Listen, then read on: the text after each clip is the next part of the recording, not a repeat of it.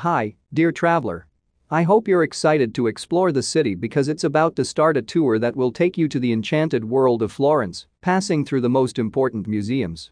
The visit of the galleries is not separated from the urban exploration of the major squares of Piazza del Duomo and Piazza della Signoria that was named after Palazzo della Signoria, iconic building symbol of the civic political power. The visit is a journey into the history of the beauty of art and architecture. The Accademia and the Uffizi Gallery are in fact located along an urban route designed by the historical events that defined the fate of the city.